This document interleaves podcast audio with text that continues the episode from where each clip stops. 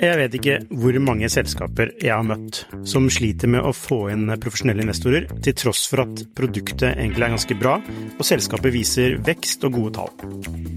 Hvis det er én ting de proffe investorene er på utkikk etter, i tillegg til at du bygger et bra selskap, selvfølgelig, er hvordan du håndterer dine aksjonærer, eller ditt såkalte cap-table, som det heter på startupsk. Et ødelagt cap-table setter rett og slett en stopper for selskapsutvikling. Unlisted.ai gjør det mulig for selskaper å håndtere aksje- og opsjonsprogrammer, aksjeeierboken, captable og det meste av rettigheter inn mot aksjene i selskapet på ett sted. Prøv unlisted.ai sin gratisversjon i dag.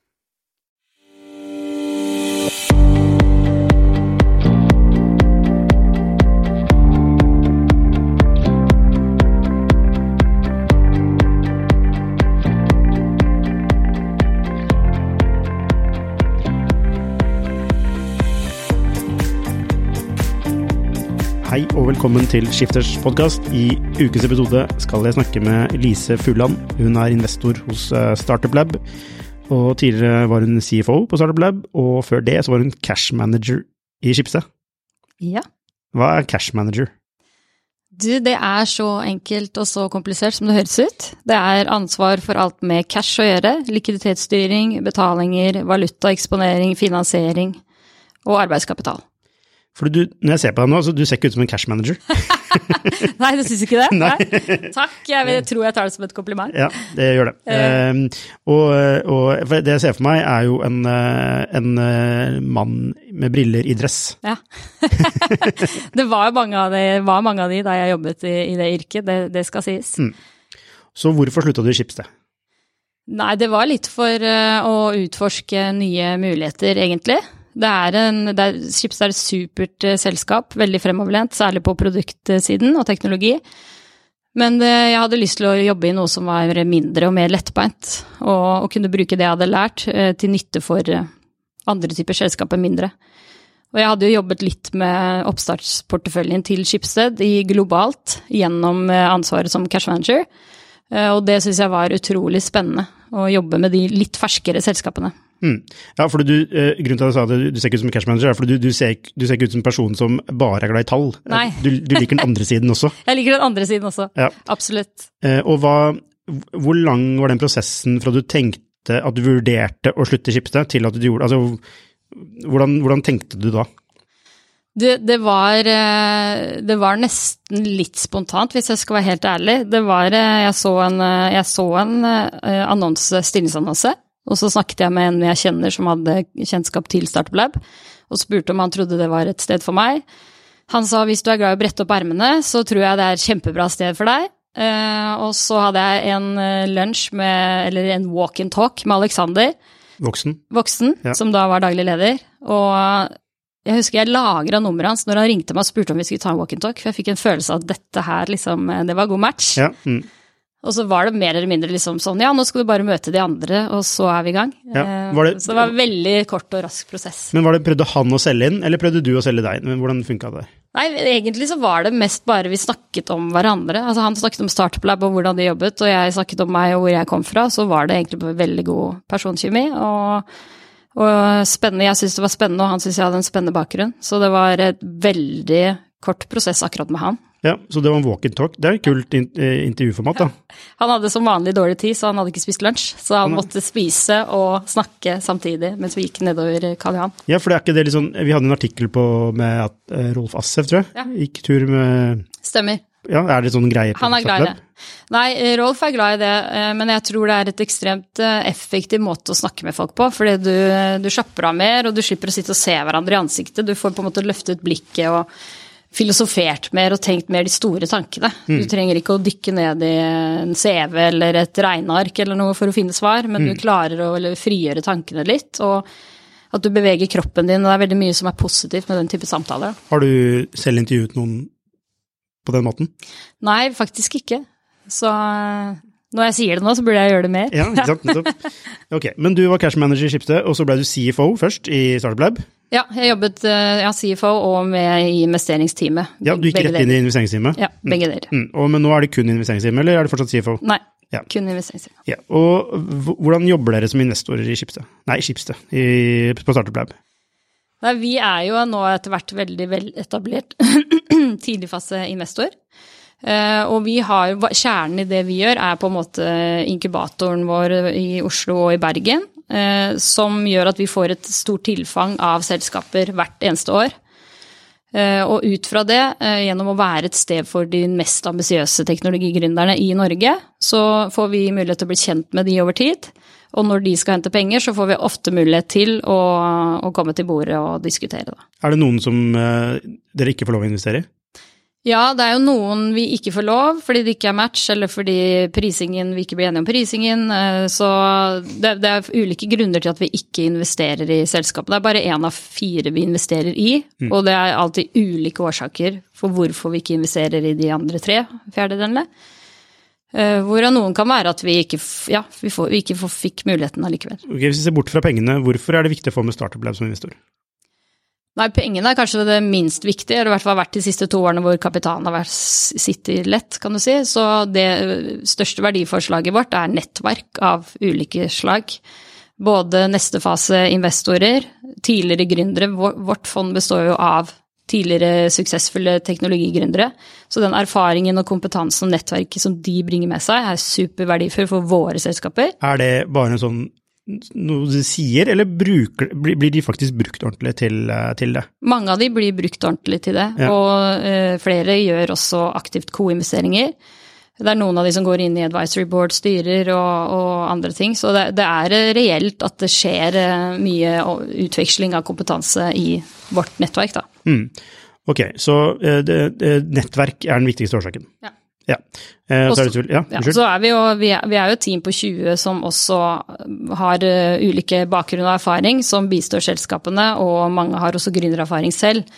Så, så teamet i Startup Lab bidrar jo også på, inn til selskapene Ja, men- det daglige. Men dere bidrar jo også måte, til selskaper som ikke har fått investering også. Måte, så, så sitter man på Startup Lab, så er man en del av, kall det familien, da. Og da får man tilgang på en del ting. Det stemmer. Eh, så man, også hvis man investerer, så får man da Hva er forskjellen på da, du etter å ha investert? Får dere noe mer tilgang til nettverket deres etc., da, eller? Nei, det er jo litt uh, I utgangspunktet ikke, men, uh, men du får mye lengre tilgang, fordi vi følger deg jo selv når du flytter ut av inkubatoren, så vi følger deg jo over den tiden som vi er aksjonær. Så vi jobber nok mer med de vi har i porteføljen, og i hvert fall lenger. Eh, Og så er det de som er med i akseleratorprogrammet vårt, så er det jo et litt mer strukturert format, hvor vi følger opp eh, i tre måneder men eh, enn det inkubatoren er, som er kanskje litt mer spredt utover tid, da. Ja. Altså, det er jo et veldig altså, en, en ting er verdiforslaget til eh, eh, altså startupen, eh, men det er jo et veldig bra, eh, bra posisjon å være i som investor. Å kunne Altså, det er, ikke, det, er ikke, det er ikke kun en pitch på en time, liksom, eh, men det er dere jobber sammen med selskapene over tid. Ja. Og, og det er den beste pitchen, egentlig, å forstå hvordan de Kanskje hvordan de jobber, mer enn eh, hva slags produkt de lager. Og vi pleier jo å si at vi, vi ser ikke vi, vi tror ikke at vi eh, evner å plukke vinnerne, men vi kan kanskje se hvem vi føler har eh, mindre forutsetninger, da, som kanskje eh, drar bena litt etter seg ut av møterommet, og at ting er litt vanskelig og Ja, hele tiden, enn at man eh, hele tiden er noe som skjer. Hver gang du møter dem i kaffemaskinen, så er det noe nytt, og de får til masse med de få ressursene de har, da. Ok, så det er egentlig litt sånn litt sånn alt fra kroppsspråk til, til altså energi. Eller kanskje energi er viktig? Ja, altså det er jo alltid viktig å ha litt pågangsmot og, og stayerevne, men så det går alltid opp og ned. Så det er ikke sånn at vi går og ser etter de som er glade hele tiden. Nei. Åpenbart så vet vi at det er veldig vanskelig og tungt å være gründer. Mm. og det kommer til å gå opp og ned for alle, og selv om selskapet går bra, så er det ikke sikkert at gründeren har det bra. ikke sant? Så, ja. så det er jo sånne ting som vi har stor forståelse for. Ja, fordi det betyr jo noe. Ja. eh, ikke hatt det så bra. Er det sånn, Jobber dere med de, selv- altså de gründerne som ikke har det bra? Altså det noe, Har du noe greie for det? For dem? Ja, vi er der egentlig for eh, alle som trenger oss. Så, så eh, teamet vårt, og spesielt kanskje de som er daglig til stede i, i laben og har ansvar for inkubatorselskapene og community, da, de, eh, de jobber tett med de som kanskje ikke har det så bra. Så vi, vi prøver jo å være den som de kan snakke med, eh, både som investor eller som eh, sted å være, da, eh, når det, er, når det butter litt. Du, hvor viktig er magefølelsen? Det vil si, uh, i, i, man får alltid en magefølelse første gang man møter noen. Mm. Uh, og i hvilken grad viser det seg å stemme uh, da dere eventuelt investerer, ikke investerer? jeg tror det er et viktig element der. Om det er liksom underliggende en kjemi, eller er noe underbevisstheten plukker opp etter at du sier det, hva det er. Så mm. Vi gjorde nettopp en sånn review av, av eh, investeringene over de siste årene, om det var noe vi, var det noe du angrer på eller ikke. Og flere ganger av de vi var litt mer usikre på, så hadde vi på en måte litt den følelsen mm. ved investeringstidspunktet. Ja. Som gjorde at hvis vi hadde ok, hadde vi fulgt litt mer slavisk eh, de retningslinjene vi har, så kanskje vi ville vurdert det annerledes. Men det er veldig lett å si after the fact. Ja. Og de siste to årene så har vi nok eh, Så har det jo vært stor press i markedet. Det har tatt mye kortere tid med rundene. Så den modellen som vi har hatt, hvor du blir kjent over tid, den har på en måte blitt strukket litt fordi rundene plutselig går så fort. Mm. Så du har ikke hatt den muligheten til å bli kjent over lang periode, da. Mm. Men kan du Ja, altså, jeg vet ikke. Men eh, jeg lurer på om du kan Kan du spotte tidlig om, det, om denne gründeren eller dette teamet kommer til å funke eller ikke? Kan du føle, føler du det på en måte? Nei, fordi jeg tror det er vanskelig å, det er vanskelig å sette gründere i en bås. De kommer i så mange forskjellige former og farger. Mm. Og det er mange man blir overrasket over som bare Oi, det var jo en veldig kanskje litt stille og forsiktig persontype, som, men som har ekstrem struktur og ambisjon og jobber veldig hardt og god på å bygge relasjoner og har f.eks. sterk kompetanse innenfor det de selger, så de kan snakke godt med kundene sine. Og, og bygger seg opp en eh, credibility da, på det. Så det er farlig å på en måte sette i bås og bli forledet av de som fremstår som veldig bra på en scene, f.eks. Ja. Litt som det er å pitche, så står du jo på en måte og presenterer noe.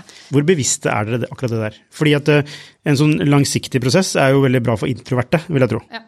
Eh, ikke sant? Mm. Mens eh, det å være som at det skjer kjapt, og ja. på en scene er jo litt sånn mm. ekstrovert. Eh, så hvor bevisste er dere akkurat det punktet der? Nei, vi er nok ikke bevisste nok, og, det vi også har diskutert litt i, i akseleratorprosessen, som er jo kanskje enda verre, for da får du 150 skriftlige søknader. Mm. Og med, med et dekk, men, men, uten å snakke med noen i det hele tatt. Sånn at det å skrive en bra søknad kanskje blir viktig. Mm. Og det en ting vi har reflektert over der, er om vi er er vi biased mot de For, for eksempel i forhold til kjønn, da, så er det liksom en kjensgjerning at menn tenderer til å overdrive, og mm. kvinner tenderer til å underdrive.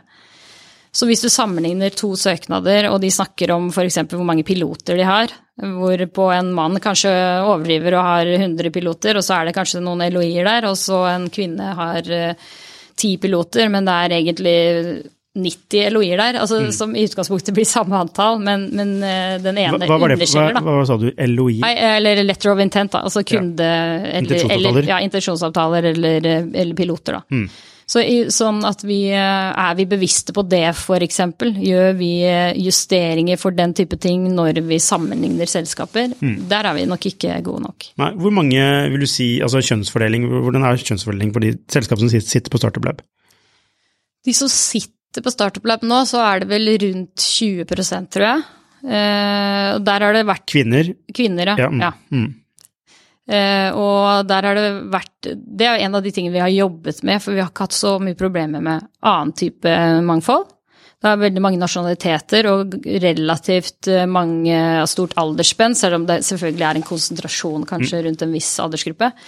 Men kjønn har vært det problemet som vi har hatt eh, i flere år, da. Som vi har jo faktisk jobbet med. Men eh, vi, har ikke, vi, har ikke, kommet langt nok. Men i investeringsporteføljen vår så har vi nå den, det siste fondet faktisk 40% av kvinnelig founder eller co-founder. Nettopp. Ja. Og hvordan har det vært tidligere? Det har vært helt fra alt fra 7-8 og oppover, holdt jeg på å si, til 40, så det har ikke Men vært optimalt. Men hvordan jobber dere med det? Altså, det, er ikke, det er ikke sånn at dere bare investerer i mer kvinner? Nei, sånn... vi kvoterer ikke inn. Nei, ikke sant? Det, det, er det ingen som vinner på. Så, så, det er ikke noe sånn at vi, har, vi, sitter og teller, nå må vi ha noen uh, dameselskaper inn mm. her. Så uh, det har nok vært et resultat av eh, jobben vi har gjort på å gjøre Startup Lab til et uh, sted som er bra å være for alle.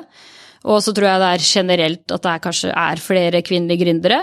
Mm. Eh, og kvinnelige te teknologer er det er vel kanskje ikke så mange flere av de, men jeg tror det er et resultat av at man har hatt rollemodeller som, eh, som eh, vi, har, vi, har, hatt fokus på å få inn flere kvinnelige investorer i fondene våre, f.eks. Mm. Så det er mange små ting, små grep, som har ført til at vi har fått en høyere andel deal-flow fra Yes. Og, og, dere investerer, var det du sa, nevnte i stad, rundt 20, ja. 20 selskaper i året? Pluss-minus 20 selskaper i året. Ja, Og hvor mange, mange selskaper er dere inne i nå? Nå er vi oppe i 138 til sammen, altså totalt siden start i 2013. Og så er jo noen av de da solgt, og noen har, er lagt ned. Mm. Men, eh, men, vi har vel en, fortsatt en 110-120 aktive levende selskaper, i hvert fall. Ja, og um, har det, gjort noe, det, ja, det har vært noen exits, uh, og liksom, totalt sett har det liksom vært en lønnsom investering for dere? Ja, uh, det, det, ser jo foreløpig veldig bra ut. Så i fond 1 har vi jo returnert uh, hele hovedstolen, altså alt som ble investert, mm. pluss litt til. Men der har vi jo en, en urealisert investering i Remarkable. Som, som, kommer til å gjøre at det, det, blir, det, blir, et remarkable-fond, rett og slett, når mm. det closes. Mm. Nettopp. Eh, og så ja, når, vi, når, når, det, den, du har en exit på den? Når vi gjør en exit på ja. Ikke, Du må ikke si det, for vi skal skrive en artikkel om det. Ja, ikke sant? så da skal jeg ikke si noe mer der. Nei. Nei. mm. eh, ok, nettopp. Ja, så, det har vært, så, så, så, så Remarkable har vært den som har gått best av alt dere har investert i? Det er nok den som har gått best av alt, ja. Mm. Der har vi kanskje truffet sånn helt perfekt på timing. Eh, og kom inn på da det var veldig lave priser, og de, de har jo gjort en helt fantastisk eh, reise. Ja. På, med, med, lite utvanning. De har hentet lite ekstern kapital for å komme seg til den omsetningen de har hatt. Ja, ikke sant. Og det er, men det er jo et hardware-selskap. Egentlig inntil nylig vært 100 hardware. hardware. Så, og investorer er ikke så veldig glad i hardware i Norge, har jeg inntrykket. Nei, eh, jeg tror vi også sa at ikke vi skulle gjøre det når vi startet, mm. men det ble jo veldig fort det. Både Hudley er en annen exit vi gjorde tidlig, som også var hardware. Så jeg tror det handler om eh, at er, software enabling hardware, da, ja, som har blitt mer eh, Ja, ikke sant. For, for, på Hudley så er det en stor software-komponent, da. Mens øh, Men det har ikke vært noen Uh, nå ikke, ja, nå snakker jeg kanskje om forretningsmodell, da, men Hud, Hudleys forretningsmodell er vel bare det er, Hvordan er det? Det er bare et salg av enhet, er det ikke? Ja, så er det, det er jo, For dem så var det litt et uh, å disrupte et, et, dyrt massemarked, kan du si, mm, med et billigere ja. kamera. Mm. Og Remarkable har nylig innført en sånn abonnementsgreie ja. for å kunne lagre skien. Det har vært mye eh, diskusjon rundt. Ja. Eh, men det er jo altså, det er så, det er så, det er selvfølgelig det er software i den hardwaren. Men eh, er det, er det et kriterium? Software enabled? Ja, det er jo det, Jeg tror det aller meste hardware er jo det egentlig nå. Ja. I hvert fall teknologisk hardware. Ja. Mm, mm. Og så er det jo Remarkables de, Det var på en måte en de selger jo en idé og et brand og ta tilbake tiden sin, og de selger på en måte noe mer enn en tablet. Da. Ja, for det, det, er både hardware eh, og det er B2C. Og så tenker jeg sånn Norske investorer eh, eh, skygger unna ja. Hardware og B2C, og det er det mest suksessfulle dere har gjort. Ja. Er ikke det et paradoks? Det er kjempeinteressant, og, og, det som er Der var det jo 100% investering i gründer. Mm. Fordi de Fordi han var så eksepsjonelt bra og strukturert og målrettet og, og ballsy, rett og slett. Eh, og det var ikke sånn at det var enstemmig vedtatt, selv om det kanskje ja. er det som er det, det, er historien etterkant. Var det noen som mente at vi ikke skulle Jeg trenger ikke si nevne navn, men var det noen som mente at man ikke skulle investere i Remarkable? Jeg, jeg, tror det var mindre enstemmig enn det man kanskje i ettertid har lyst til å Ja, så morsomt. Det er veldig morsomt. Du kan i hvert fall, jeg er i hvert fall ganske sikker på at Alexander var for. Alexander Voksen. Ja, nå kan ikke jeg begynne å Så vi kan ha eliminasjonsmetoden. Ja, Skal jeg nikker hvis du sier ja, mm, ja, Rolf Hasse. Ja. Eh, hun nikker ikke. Nei da. ikke sant? ja, det, det, det, er morsomt, da. Eh, men det er jo bra at, det, at man ikke alle er enige om alt, da. Det viser jo en form for eh, diversity i teamet. Ja. Og det er viktig, for det der, da kommer jo de gode diskusjonene opp. Eh, og vi var litt inne på det tidligere, eller før vi startet, at vi har ikke lov til å si 'I told you so'. Mm. Fordi det skal være rom for uenighet. Det er der du får fram de gode diskusjonene. Men når vi først har gjort en investeringsbeslutning, så er alle om bord med den og støtter selskapet og gjør det vi kan for å bygge de videre. Så mm. det er på en måte når, når, beslutningen er tatt, så er det alle, alle om bord. Ja. Og er det sånn? Ja, det, det er det, ja. Jeg kan ikke si noe annet. Nei, det er faktisk ikke sånn. Vi sliter litt med kulturen. ja. Um, ok, så uh, eh, 20 eh, investeringer i året. Fondene, hvor store er på 100 mill., er de det? Ja, Det siste nå var på 150, ja. og så mm. har det gått nedover. fra første var på bare 28. Ja, nettopp. Og det er ikke noe problem å skaffe penger til de, de fondene der? Det har ikke vært det. Eh, vi har jo vært heldige av å ha For det første har vi en solid backer-gruppe. Mm. Ja. Eh, og så har vi utvidet for hvert fond med nye, nye gründere eller investorer. Eh, og så har det gått veldig bra, da. Det har gått bra i, i fond 1 spesielt, og, og, det ser veldig lovende ut i fond 2 og 3 også, så sånn sett så har vi jo i hvert fall foreløpig på papiret levert bra, da. Mm. Ok, la oss høre litt om hvordan du vurderer startups. Altså alle sier jo teamet, selvfølgelig. Mm. Det betyr jo veldig mye ja. så tidlig fase. Ja. Eh, kanskje til og med før produktet. Mm. Men hvordan vurderer du teamet? Hva er det du ser etter i teamet? Bortsett fra Ok, nå skal jeg snevre det inn. Okay. Bortsett fra at det er en CTO, da, eller at det er en sammensetning. Men sånn, hvordan er det du får en sånn feeling på at dette er riktig team? Du får jo litt en sånn feeling på, på litt på ambisjonsnivået. Eh, på Bør det være altfor Altså ikke altfor høyt, for det, det sier jo seg selv at det ikke bør være, men bør Hvordan, hvordan er det realisme versus uh, høyde på det?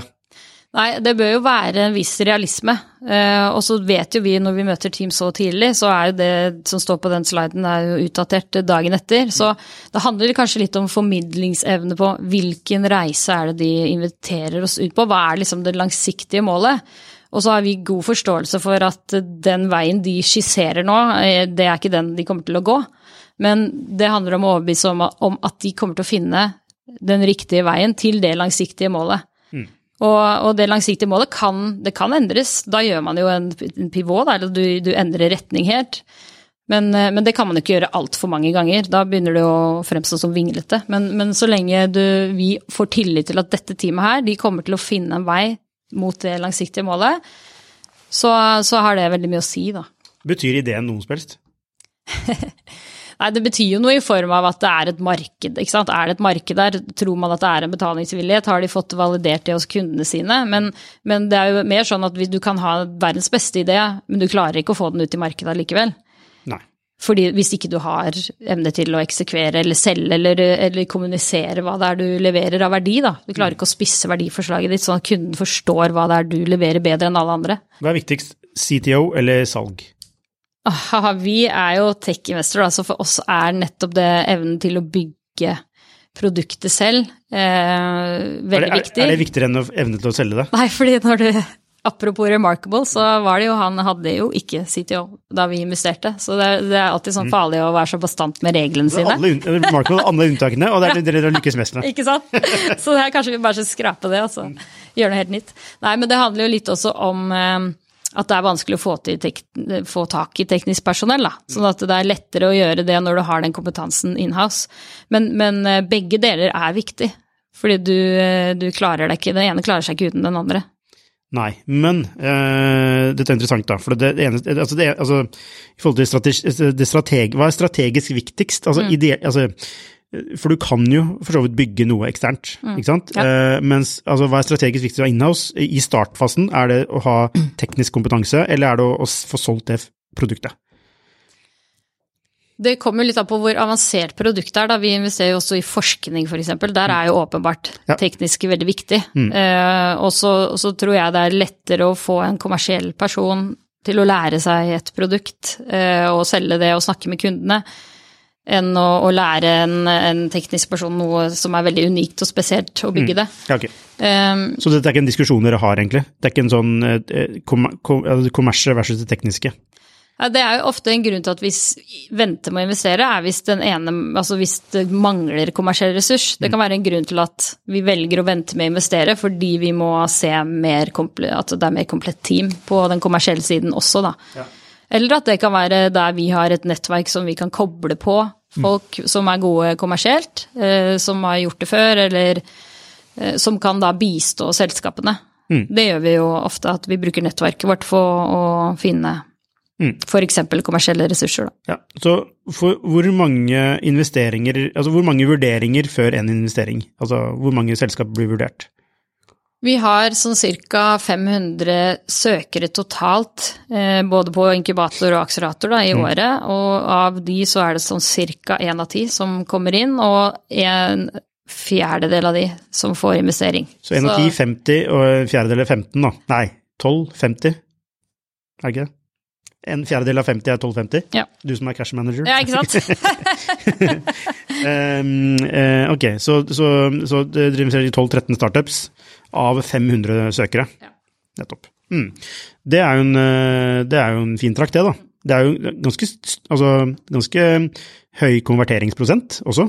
Jeg vil ikke si det? Jo, vår modell er mye mer statistisk enn det en vanlig WC. Vi er på en måte litt før en, en tradisjonell WC også. Mm. Og, og, grunnpilaren måte i modellen vår er nettopp den statistiske modellen, at vi gjør flere bets basert på den trakta. Eh, og det viktige for oss i den trakta er å bevare en høy kvalitet og høy standing hos teknologigründere, sånn at de vil sitte hos oss. Mm.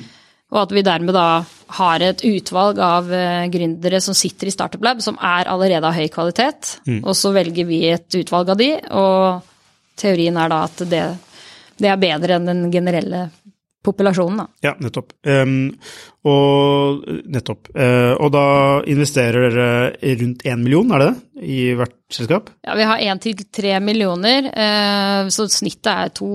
Ok, Og hvor stor eierandel regner dere med å få da?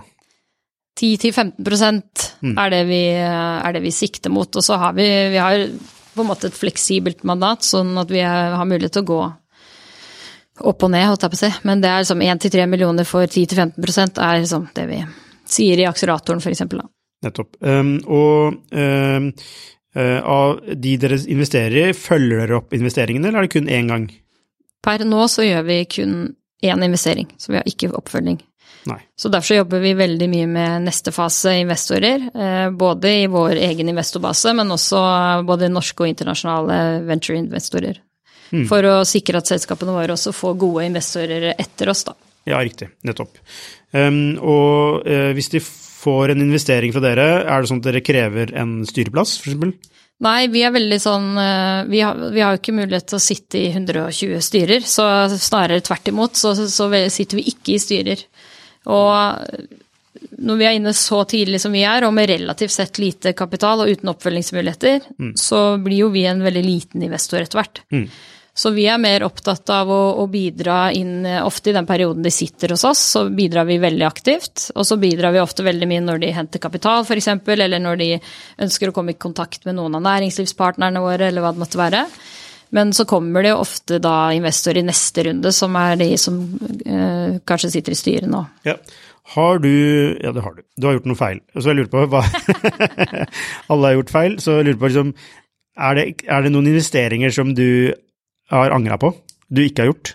Altså ting du burde ha investert i? Ja. Ja, det er jo det. Eh, og angrer både på at man har konkludert med nei, og at man eh, treg i prosessen og ikke fikk være med inn. Så det er, og det, jeg syns nesten det er vanskeligere enn å angre på noe jeg har gjort. Jeg vet ikke om det er sånn for alle investorer, men noe, Kan du dele et navn? Nå, ja, eh, jeg angrer jo litt på et Det var et selskap som var medlemmer hos oss, eh, og vi startet dialogen på investering, og så tok det oss litt tid å forstå verdiforslaget, og de utviklet det litt som litt underveis i perioden som vi snakket med dem. Uh, og så var vi liksom litt usikre, og til slutt så fikk vi ikke være med i runden. Så det er et selskap som heter Sloyd, som sitter i Startup Lab, som endte opp med noen israelske WC-er, og med bl.a. Skyfall, da. Ja, nettopp. Ja. Så det er morsomt for dem å høre det. Det er morsomt for dem å Det høre er for det, sånn, det, hvis man går fra et investormøte og ikke får, og ikke får penger, så, så har man den derre 'jeg skal vise dem'-feelingen. Så, Ja. så da fikk du den lite grann. Men det, er, det som er viktig å påpeke, er at de er fortsatt eh, medlemmer i Startup Lab og sitter eh, hos oss og trives der. Så, så det er jo også viktig for de tre fjerdedelen av selskaper som ikke får investering fra oss. At det betyr ikke at ikke vi da bistår, at vi eh, griner på nesa og ikke gidder å hjelpe til mer. Nei. Men det er et signal til selskapet da, om at, eh, at det er noe man kan jobbe med, vil jeg tro. Altså det, det, man kan jo se på det som en positiv feedback. Ja. Eller, eller sånn, man får ikke penger, men at, jeg vil anta dere begrunner hvorfor dere ikke investerer, Ja. ganske godt. Ja. Uh, og det er et signal til hva man kan jobbe med, da, Mm. på verdiforslag eller hva det måtte være. Ikke sant. Hva er den vanligste årsaken til at dere ikke investerer? Uh, Det er vel ofte hvis de ikke klarer nok å kommunisere verdiforslaget, altså problemet de løser, og, og klarer å sannsynliggjøre at det er et stort nok marked og en betalingsvillighet der lenger fremme. Mm. Eh, At du mangler kanskje litt markeds- og kundevalidering. Det, det er en ting altså, som vi i hvert fall ber de om å avklare og komme tilbake. Da. Vi, vi møter jo ofte selskapene flere ganger også i løpet av eh, deres eh, livsfase. Så det er kanskje en av de vanligste grunnene, at du, du er usikker på det kommersielle. Mm. Og så er det jo åpenbart kanskje et team, da, at det ikke er komplett. Og at det ikke fremstår som unikt nok Mm. i forhold til Det er ikke åpenbart hvorfor akkurat dette produktet skal løse det problemet og ta det markedet, på en måte. Men det siste der må vel være minst viktig, fordi det du nevnte tidligere da, om at man vil iterere seg til en løsning, på en eller annen måte. Så jeg vil anta at løsningen kanskje er minst viktig, mens det er jo kanskje det teamet som er viktigst, og en kundevalidering Ja. på at det er et problem. Mm. Eller Jo, er, men så er det også hvis det er, eh, hvis det er Red Ocean, da, så er det jo vanskelig, ikke sant. Da, skal det, da kan det koste mye å vinne et sånt marked. Det kan allerede være for sent, da. betyr, betyr det noe som helst, om det er Red eller Blue Ocean? Vil si om det er et metta eller eh, et åpent marked? Betyr det noe som helst, egentlig? Det kan, det, jo, det kan være fordeler og ulemper med begge deler. Altså Blue Ocean fremstår som en veldig god mulighet, Jeg vet ikke hvor mange selskaper jeg har møtt som sliter med å få inn profesjonelle investorer, til tross for at produktet egentlig er ganske bra, og selskapet viser vekst og gode tall. Hvis det er én ting de proffe investorene er på utkikk etter, i tillegg til at du bygger et bra selskap selvfølgelig, er hvordan du håndterer dine aksjonærer, eller ditt såkalte cap table, som det heter på startupsk. Et ødelagt captable setter rett og slett en stopper for selskapsutvikling. Unlisted.ai gjør det mulig for selskaper å håndtere aksje- og opsjonsprogrammer, aksjeeierboken, captable og det meste av rettigheter inn mot aksjene i selskapet på ett sted. Prøv unlisted.ai sin gratisversjon i dag. det kan også være vanskelig å være first mover. Du må lære opp holdt på å si, markedet til å forstå hva det er du selger. Eh, Så det er ikke nødvendigvis åpenbart at det er helt eh, fordelaktig heller. Mens eh, når det er veldig mye konkurranse, og konkurrenten din har masse kapital, så vil det koste mye penger å vinne det markedet, trolig, da. Mm. Og det kjenner jeg, ser jeg jo igjen fra også Schibsted-tiden, og hvordan de jobbet med å ta, ta markedene. Og, og de, de ga seg jo hvis ikke de ble nummer én, eller så kjøpte de opp nummer én, og så ble de det, eller ja. Så det var på en måte Og det, det koster jo penger å vinne et marked der det er Ja. mange store aktører. da. Ja, hvis du gjør nøyaktig det samme, da. Eller om du har en annen vei inn. Men Mm. Ja, da. ja. Og da, men da handler det om hvordan ikke sant? Der handler det igjen om hvordan er det du skal kommunisere at det du selger er bedre enn det. Mm, ja. De som er der, ja. Så hvis man er seriegründer, eh, får man sånn golden ticket da? ja. Ja, sier jeg. Nei, det er jo ikke nødvendigvis sant, men, men det er jo noe som Det er jo åpenbare fordeler med å ha gjort, vært gjennom en reise før.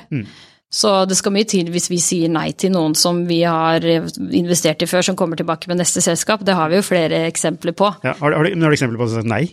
Nei, det har jeg ikke. det har jeg faktisk ikke, altså. Eh, Eller jeg har jo Ja, nei. Ja, ikke sant? For det, det er uavhengig av om det har gått bra eller dårlig. Men, men altså, nå, jeg, må skille, jeg, må skille, mellom inkubator og investering her, da. Ja. For at uh, inn i inkubatoren, der er det svært lite sannsynlig at du får nei. Mm. Men så er det jo da igjen til at vi skal investere, så er det jo selvfølgelig ikke bare jeg er seriegründer, og så får du mm. tre millioner. Det er ikke nei, det. Nei. Men, altså, men som jeg prøvde å si, så er det måtte, selv om det har gått dårlig, så er, har det en verdi å ha vært gjennom det. Absolutt. Mm. Det har en verdi. Og, og, ser dere noen tendens til at gründere andre og tredje gang kommer kjappere, kommer kjappere til første milepæl og andre milepæl? Ja, jeg tror det de lærer mye, er litt det med struktur, som veldig få, eh, eller mange oppstartsselskaper kanskje undervurderer og ikke har, da, fordi du, du har så alltid veldig mange ting som haster. Mm. Og veldig fokus på produkt og marked og kunde. Så jeg tror det du kanskje har med deg, er, eh, er struktur og hva du, hva du, ville gjort annerledes hvis du skulle gjort det igjen. Så du har lært veldig mye av det.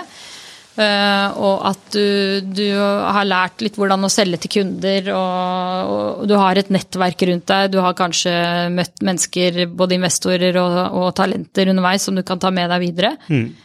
Så jeg tror eh, definitivt det er mye lærdom i den, selv om det har gått dårlig, da. Ja. Og så er det jo dette med å ha dyp bransjekompetanse, vil jeg jo mm. tro også betyr noe. Ja, altså jeg uh, har jo hørt om uh, research som viser at det ikke har så mye å si, men vi diskuterte det faktisk uh, for noen dager siden, at Eh, selv om det ikke på en måte er en sånn nødvendighet, så, så tror vi det er jo en, en, fordel, det er ikke nødvendigvis ulempe å ha det. men, men, at de som, som, suksessfulle gründere klarer uansett å lære seg et marked. Mm. Uh, så du må ikke ha det, men, men, det er ingen ulempe å ha det. For det, Nei, det tenker, å forstå den kunden du skal snakke til og Ja, for det, jeg tenker det er i hvert fall to ting. Det er en ting at du har et nettverk i den bransjen fordel. Eh, nummer to er at du kanskje har sett et tydelig problem da, som du selv har hatt. Ja. Så du er egentlig målgruppen eh, for Absolutt. problemet. Eh, så er, jeg kan ikke se for meg at det er en bakdel. Nei, det er absolutt ingen ulempe. Og vi liker jo definitivt de gründerne som kommer med et selvopplevd problem, mm. eh, som de har lett i mange år etter en løsning på, og ikke finner, og bestemmer seg for å bygge det selv. Vil du anbefale eh, studenter å starte med en gang, eller vil du anbefale dem å jobbe først? Åh, det er litt vanskelig å være kategorisk på, for vi har jo eksempler på, på selskaper vi syns er kjempebra, som kommer right off the bat. Mm. Eh, men, eh, men det er jo mye de ikke har fått med seg fra, liksom, fra det å, å, jobbe i et selskap og drive et selskap, som du får med deg gjennom å være ansatt et sted, da. Mm. Som de kanskje trenger litt mer eh, av den typen support på. Mm. Eh, selv om de kan forstå det produktet de lager og det problemet de prøver å løse fra brukerperspektiv. Ja. Så er det kanskje litt med arbeidsliv og selskapsbygging som, som er vanskeligere å ta inn over seg når du ikke har mm. jobba før, da. Du, ok, eh, kjønn og alder. Eh, først eh, alder. Eh, er det noen, ser du noen altså, sånn ideal, idealder? Idealalder eh, på gründere? Nei, det er vanskelig å, å liksom pinpointe en idealalder. For du, du er en blanding av altså er, Jeg tror komplementære team blir nøkkelen. At du mm. har litt av alt. Ja. Fordi du trenger erfaring, men så trenger du litt ung naivitet og pågangsmot. Og sammen blir det liksom litt eh, dynamitt, da. Så jeg tror man trenger begge deler. Ja, så er det Team som lykkes, har de en blanding av eldre og yngre? Ja, altså Mangfoldige team har uh, større forutsetning, tror jeg, for å, for å lykkes. Mm, ok, uh, og så må jeg si kjønn, fordi du sa noe interessant i stad. Du sa at du har 10% av de som uh, sitter på startup, nei 20% som mm. sitter på Startup Lab, har, for, er kvinner. Mm. og så er det 40% som får investering. Ja, det er 40% female co-founder eller founder ja, ja. i porteføljen. Så tenker jeg da er det da lykkes, da en, det, har, altså, det har en større sjanse for å lykkes da, med å få en investering hvis du er kvinne. Veldig grovt sett, da. Ja det, ja, det er vanskelig å dra det likhetstegnet der, for det, de ta, det tallet varierer jo litt i mm. laben. Ja, Men jeg antar at når du først er altså, eh, kvinne og blir gründer, så har du en Og du nevnte at du har forskjell, på, du har forskjell i forhold til hvordan underdrivelser og overdrivelser. Um, så det å altså, Umiddelbart så tenker jeg at um, en, altså en, litt større bias mot at kvinner vil lykkes enn en, en, altså en mann da, i tilsvarende situasjon, basert på de, de, tallene du sier, da. Ja, det er, jeg, jeg vil ikke si det basert på de tallene jeg sier. Jeg, tror det, det fins jo empiri som viser at uh, de selskapene gjør det bedre. Men det er jo også vanskelig for de å hente kapital. Ja. Det er jo også bevist, i hvert fall internasjonalt. Så jeg vil nok ikke sett for eh, kategorisk på de tallene våre, fordi 10% er på en måte alle ansatte, alle som er i, i Startup-lab, mens eh, på 40% så er det bare founding team da, som man ser på, ikke sant? kjerneteam. Ja. Så det er ikke på en måte sammenlignbart i forhold til den Nei. Men hva er ditt inntrykk, da? Nei, jeg tror, jeg tror ikke det er noe lettere for kvinner å, å hente kapital. Nei, nei, nei men er det, er Men, det, at er de det- lykkes, lykkes, ja. lykkes de mer? Er det jeg lurer på. Altså, jeg tror tvert imot det vel Ja. mye vanskeligere å hente kapital. Men, eh, men altså, eh, lyk, har de en større sannsynlighet for å lykkes? Jeg tror igjen at det som er viktig, er balansen, og det som er viktig for å lykkes. At man, man har et balansert syn på ting, og at, eh, at eh, det er et reelt mangfold i teamet. Ikke bare på papiret, men også i beslutninger og i produktutvikling, og at man på en måte har et, en mangfoldig kultur i selskapet, og at det både kvinner og menn kommer med verdifulle innsikt. Og så tror jeg vi ser oss litt blind på kjønn. Eh, og fordi det er så lett å se om du er mann eller dame eller, hva det, eller noe annet. Eh, men det kan jo være at eh, personlighet eh, har like mye å si. Det er bare at det er lettere å henge en knagg på en knagg på kjønn, fordi det ser du veldig lett eh, utenfra. Da. Men det, men det fins jo, eh, jo kvinner med si, mannlige kvalifikasjoner og menn med kvinnelige kvalifikasjoner. Da. Jeg tror det handler mer om kvalifikasjoner i gründeren. Pågangsmot, eh, struktur, evne til å bygge relasjoner og, og stayer-evne, heller enn om du er kvinne eller mann. Ok, dette må jeg fordøye litt. Eh, fordi tror vi, altså uten vi skal gå altfor langt inn på dette med kjønn, da, men tr tror vi at kjønnsvariabelen spiller inn et, i et mangfolds... Eh, altså i et mangfoldsperspektiv? Betyr kjønn noe? Eh, er det et parameter inn i mangfoldet, eller er det ikke det? Er det personlighet, hvordan du er? Eh, åh, nå er vi, beveger vi oss jo på en grunn jeg ikke har noen forutsetning utover det å være kvinne selv for å mene så mye om, da. Men, men eh, eh, jeg ønsker og velger å tro at eh, personlighet er viktigere enn hvordan du ser ut utenpå. Eh, men at det er viktig at det er rom for alle. Eh, Personligheter Ja. og utseende, holdt jeg på å si. Men, men du sier at mangfold er bra. Ja. Eh, og så lurer altså, Alle er jo enig i det. Så vil jeg bare utfordre eh, I en tidlig fase i et selskap, er det ikke da er det ikke en fordel at man er litt sånn ensretta? Fordi man må bevege seg litt sånn kjapt. Eh, og så er det, altså, det er sånn, Mangfold er eh, positivt slash negativt, avhengig av liksom hvilken fase du er i. Jeg tror det, det som kan være vanskelig for de selskapene som sitter hos oss, som er veldig tidlig, er at du, du snur deg liksom ofte rundt og, når du skal starte selskap, og så velger du folk som du, eh, du har tillit til og som du kjenner godt. Det, det er kanskje lettere å starte selskap med noen man kjenner. Så kan det ofte være noen av samme kjønn, f.eks. Så, så det er ikke sånn at du skal tvinge inn mangfold for eh, enhver pris helt tidlig. Så for oss så handler det mer om hva er din, ditt dine tanker rundt mangfold. Hva mener du, syns du selv at det er viktig? Hvordan, eh, hvordan skal dere jobbe med mangfold? Ja. Det at, at teamet må være mangfoldig fra dag én? Men hvis du er helt blank når vi spør om det og ikke forstår hvorfor vi spør, så er det litt sånn eh, Kan et, svar, kan et svar på det være eh, Ok, vi er bare gutter, men eh, vi har veldig tøffe diskusjoner hele tiden. Ja, for det, jeg vil jo ikke sette, vil ikke sette likhetstegn med at et homogent team er dårlig. Nei. Det, det er ikke det. Så det, det er jo mange typer mangfold. Du har bakgrunn, du har alder, du har etnisitet. ikke sant? Så det er ikke bare kjønn som er et element i, Nei, i mangfold. Ja, så, og så er det jo sånn også, hvis du skal lage et uh, produkt for massemarkedet, så er det en fordel at, det, at eh, teamet er representert i ulike kundesegmenter, f.eks. Og ikke minst i, i, når man jobber med data science, så er det jo viktig at du ikke du lager uh, rasistiske eller ufordelaktige produkter, da, fordi du ikke vet bedre, fordi du bruker referansedata som du selv relaterer til. Ja. Hvis ikke markedet er sånn sørstaten i USA. Ja, ikke sant. Da passer det veldig godt. ja. Um, ok, um, uh, la oss snakke litt om uh, Vi kan ikke unngå å snakke om den tiden vi er i nå. Uh, og um, hvordan vil du beskrive den tiden vi er i nå?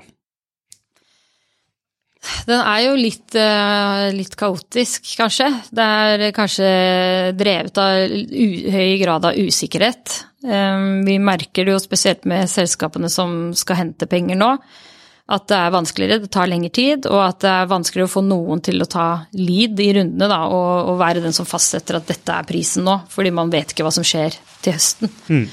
Så, og det vi ser tydelig, er jo at det er en vridning, og det har vel vært det siste halvåret kanskje, mot, altså fra vekst um, til over mot mer fokus på lønnsomhet. Og det er en naturlig effekt av at rentene går opp, og at cashflow lenger framme blir mindre verdt. Uh, men også at man da kanskje har mer fokus på den substansen, da, komme tidligere til inntekt mm. og kanskje tidligere til lønnsomhet. Og ser mer på underliggende eh, drift eller muligheter i selskapet. Hva, hvis du ikke vokser, hvordan ser det egentlig ut? Jeg på det. Er ikke det med å undergrave investorene selv? Fordi det, det tar jo vekt makt fra investorene ved at man kan hente penger altså fra kunder. Så det vil jo være mindre behov for investorer hvis man tidligere klarer å, hente, å, klare å tjene penger. Ja, hvis man, hvis man, klarer det, så er jo mm. det egentlig veldig mye bedre. Mm. Eh, for, eh, for, selskapet, eller for gründeren, mener jeg. Ja. Og, og, det som er med kunder, er jo, det er jo nettopp at det er valideringen av markedet, så de går jo ofte litt hånd i hånd, da. Mm. Men eh, i gamle dager så var jo nesten alt sånn. Eh, du ja. måtte liksom bygge stein på stein. Ja. Eh, hvorfor mista vi det, tror du? Nei, det var vel kanskje som alt annet at det skal gå fortere. Ting skal gå fortere. Du kommer deg raskere frem hvis du kan putte mer ressurser på ting, da. Mm. Uh, og at det er det som at ting utvikler seg fortere, teknologien går fortere. Det er uh, du må komme deg raskere til markedet, fordi det er så mange andre som uh, kokkelerer med det samme som du gjør. Ja. Man er redd man må ta størst, størst mulig markedsandel kjappest mulig. Ja, eller i hvert fall ta en posisjon eh, raskest mulig, da. Mm. Det er en, eh, en, hypotese, i hvert fall. Ja. ja. Um, ok, så det er fra man har hatt vekstfokus, uh, få inn mest mulig penger, vokse kjapt, uh, til ok, nå må vi faktisk begynne å tjene penger. Mm. Uh, den overgangen, den er ikke så enkel for mange, vil jeg tro. Nei. hva er ditt inntrykk basert på den feedbacken dere får fra selskapet på Startup Lab? Jeg, jeg, jeg, tror eh, På en måte så tror jeg at det, ikke nødvendigvis er bare negativt, at det er en litt sånn nedkjølning av markedet. Fordi det man ser, er jo de som Der hvor ressursene er knappe, og bl.a. kapital er en knapp ressurs, så, så, tvinges man til å fokusere mer på, på det man skal. Uh, og det er lettere kanskje å, å, ha det fokuset man trenger da, som en eh, startup. Mm. Mens hvis du har masse kapital liggende, så er det kanskje enkelt å gasse på litt mye, gape over litt mye, og så har du kanskje ikke kommet deg så langt som du burde da, med den kapitalen du hadde. Men føler selskapene på Startup Lab, eller tenker de at dette er positivt?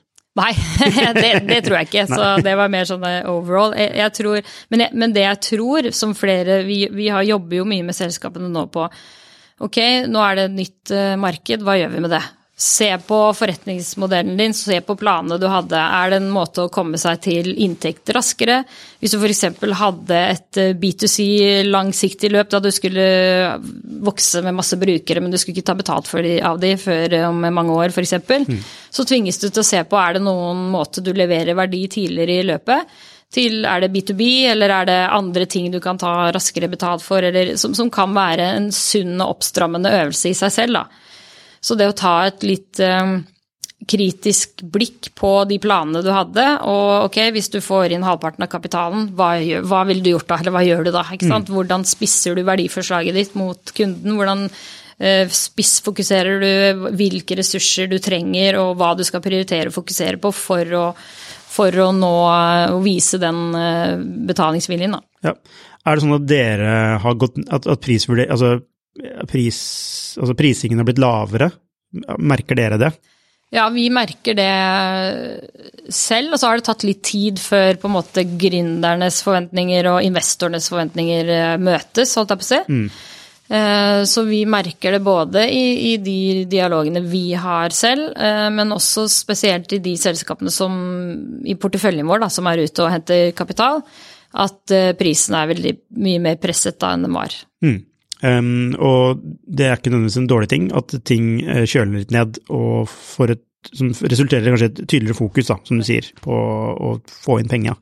Det er jo det det handler om. Ja, det det, ja. Og, det, og det er jo avhengig av hva som skjer i neste runde. ikke sant? Så hvis markedet vedvarer sånn som det er nå, så, så er det ikke nødvendigvis positivt å ha hentet på 2021-verdier når du skal levere på neste fundraising om et år eller halvannet. Eh, så du kanskje, får du kanskje det, veldig sånn sidelengs utvikling i verdien. Da. Så det legger jo et press på de som har hentet penger på høye nivåer nå, om å virkelig levere og prestere. Så de må jo også tenke på penger som en litt sånn knapp ressurs og få mest mulig ut av den kapitalen som de har hentet nå, for å sikre at deltaen de har når de skal hente penger neste gang, er stor nok til å, å forsvare en, en verdiøkning. Tenk, tenk hvis et selskap hadde levert penger tilbake til investorene. Ja.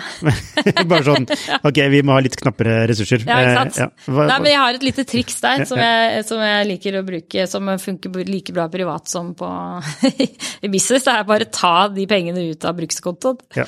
Ikke ha det der, lat som om du har lite penger. Nå er det jo, får du til og med avkastning på høyrentekonto, så nå kan du sette det der. sant. Men det å gi inntrykk av at du ikke, at du ikke har så mye penger, tror jeg er en god liksom, psykologisk eh, effekt. Så fjern de, plasser de et sted, og så jobb ut ifra det. Ja, du er jo eh, altså, i ånden en cash manager. Ja. ja. så, og, og vi snakket så vidt om dette med altså, at gründere kanskje ikke er så gode på økonomistyring. Mm. Er det ditt inntrykk? Jeg tror at altså økonomi er jo en av de rollene som man ikke skal ansette helt eh, i starten. For det, er- jo vanskelig å fylle en hel CFO-rolle, ofte for en startup. Så det er helt riktig at ikke det skal så tidlig inn i de aller fleste selskaper, da. Um, men det fører nok også til at den delen blir litt eh, undervurdert. At det blir en sånn ja, nødvendig onde at man må gjøre regnskap. Og så glemmer man å ha det med i eh, produktutviklingen, at du skal få betalt for det produktet her på et eller annet måte. Så, så det er på en måte, du kommer deg ikke unna av at du må kunne si hva kundene har bestilt, hva de har fått, og hva de betaler for, og at det skal være det samme. Og det skal være det samme i alle de systemene du bruker, som er salg og regnskap og hva det måtte være, da. Eh, Og det, det blir ofte litt undervurdert i produktutviklingen. Man drar på en måte ikke løpet helt ut, eh, hvilket gjør at det er mange selskaper som sliter litt med det når de kommer til det punktet, da, hvordan skal vi ta betalt, hvordan skal vi telle, er det antall brukere, eller hva altså man vet ikke hvilken forretningsmodell man har når man starter. Nei. Om det er antall brukere, eller om det er antall transaksjoner, eller om det er hvordan du skal bøndle det, eller ikke sant. Sånn. Ja, så hvordan, Når skal det komme inn, da? Hvis man ikke vet det? Nei, da, det, det kommer jo når du begynner å snakke med kunden og, og får testet ut den verdien du leverer. Og da er det viktig at den arkitekturen og strukturen du har i bunn, er så fleksibel at du kan levere den forretningsmodellen som markedet vil ha, da, ikke Ja, sant? Det er vel Eh, SAS? Ja, ja for eksempel en SAS. det er vel eh, føler at alt er, er SAS om dagen? Alt, alt er jo SAS, men Ja. SAS er jo også liksom hvordan priser du den SAS-en? Hva er med i en uh, medium, eller basic og medium og superb, liksom? Ja. Hva er det som er inni der? Ja, hvordan finner du prisa? Ja, det, det blir liksom eh, trial and error med, med kunden din, så er det litt avhengig av det produktet du leverer, da. Eh, aller helst så skal det jo knyttes opp mot den verdien du leverer til kunden din. At du kan ta ut, altså hvis det er, hvis det er høy, høy verdi du leverer til kunden din, så kan du prise det basert på en, en eller annen slags andel av det. Hvis det er lav verdi du leverer, da? Hvis det er lav verdi du leverer, da har du en freemium-modell. Ja, eller, eller skal du- du gi opp ja, så prøver du å selge og selge. Ja. Nei, da, ja, da, da kan du kanskje prøve å Ja, det, du må gjøre noe med Ja, men, verdiforslaget. ja, ikke sant, verdiforslaget, det handler om du må, det, bør, det bør jo ha en høy verdi, på en eller annen måte. Um, og, og det må du kunne regne Du må liksom kunne lage et regnestykke på hva den verdien er, hva den verdien er verdt i kroner og øre, eh, ganske tidlig. Er det det du sier? Altså at du Ja, ja, eller det, det, det er jo forskjellige måter å, å prise det på, som også avhenger av hvor nært på kjernen du leverer systemer, selvfølgelig, da, ikke Ja. sant? Hva slags type produkt er det du leverer til kunden. For noen så er det bare dette her er prisen vår, vi, vi disrupter markedet gjennom å gå fra dyre løsninger som kun er for de store, til billig løsning som er for alle. Og så skaper vi volum og tilgjengelighet i et marked, og da kan man ha liksom dette koster sånn og sånn på hjemmesiden, og så er det liksom det er det som er ditt verdiforslag da, til markedet. At du tilgjengeliggjør en teknologi som tidligere bare var tilgjengelig for noen, for massemarkedet, f.eks. Mens, eh, mens hvis du er mer eh, dypt inne i kjernevirksomhet, og du sparer 100 millioner kroner på å gjøre det på en datadrevet måte istedenfor manuelt, så bør du kunne ta ut noe av det, de 100 millionene. Og da vil det kanskje være unaturlig å ha en SAS-modell som koster 100 euro i måneden. Eh, Da vil det kanskje være mer individuell prising, da. Men er ikke det, apropos det, altså det, det med enkelthet har jeg veldig sansen for. Er det liksom ikke bare smart å begynne med en enkel pris eh, for alle? Eh, for å komme i gang, for å vise, validere at noen vil betale for det, mer enn altså størrelsen på betalingen. Eh, hvor, hvor verdifullt er at noen faktisk bare betaler for det? Ja, det er veldig verdifullt. Så hvis man også har piloter, f.eks., å få en pilot til å betale for den piloten. Eh, og det går jo an å si Og det som også er viktig, er å få forankret tidlig eh, at dette koster noe, og, og så kan man teste ut hvor mye det koster, men at, man, at du, eh, du tidlig med kundene har forankret en forventning om hva dette kommer til å koste. Da. Så kan man f.eks. si det koster eh, 100 euro i måneden, men du får 100% rabatt, som er det samme som å si at det er gratis. Men psykologisk sett så har, du, så har du flagget at det kommer til å koste 100 euro i måneden en eller annen gang. Betyr det noe at du flagger det eh, i det hele tatt? Kan du ikke bare si at det- dette koster 10 euro i måneden, og, og så ser, hvis du ser at kunden bruker det veldig mye, så bare ja, nå koster det 1000 euro i måneden.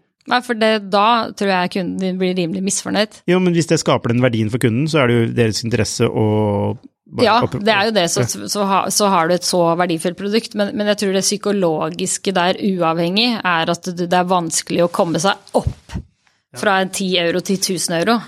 Enn å si at det alltid skulle koste 1000 euro, det er bare at du får early adapter-pris, som er 10. Ja.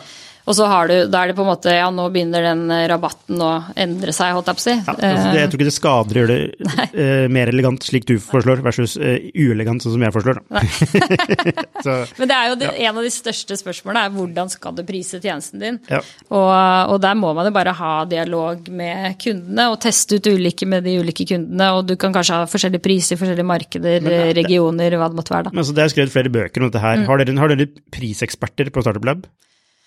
Eh, Vi har, eh, vi har flere som har erfaring med prising og prisstrategier, ja. som ikke nødvendigvis er meg, eh, som du kanskje hører. Ja. ja. Men så har vi ikke minst eh, Vi har både det vi kaller executives in residence, som har jobbet i næringslivet i mange mange år, og som sitter hos oss og, og bistår selskapene.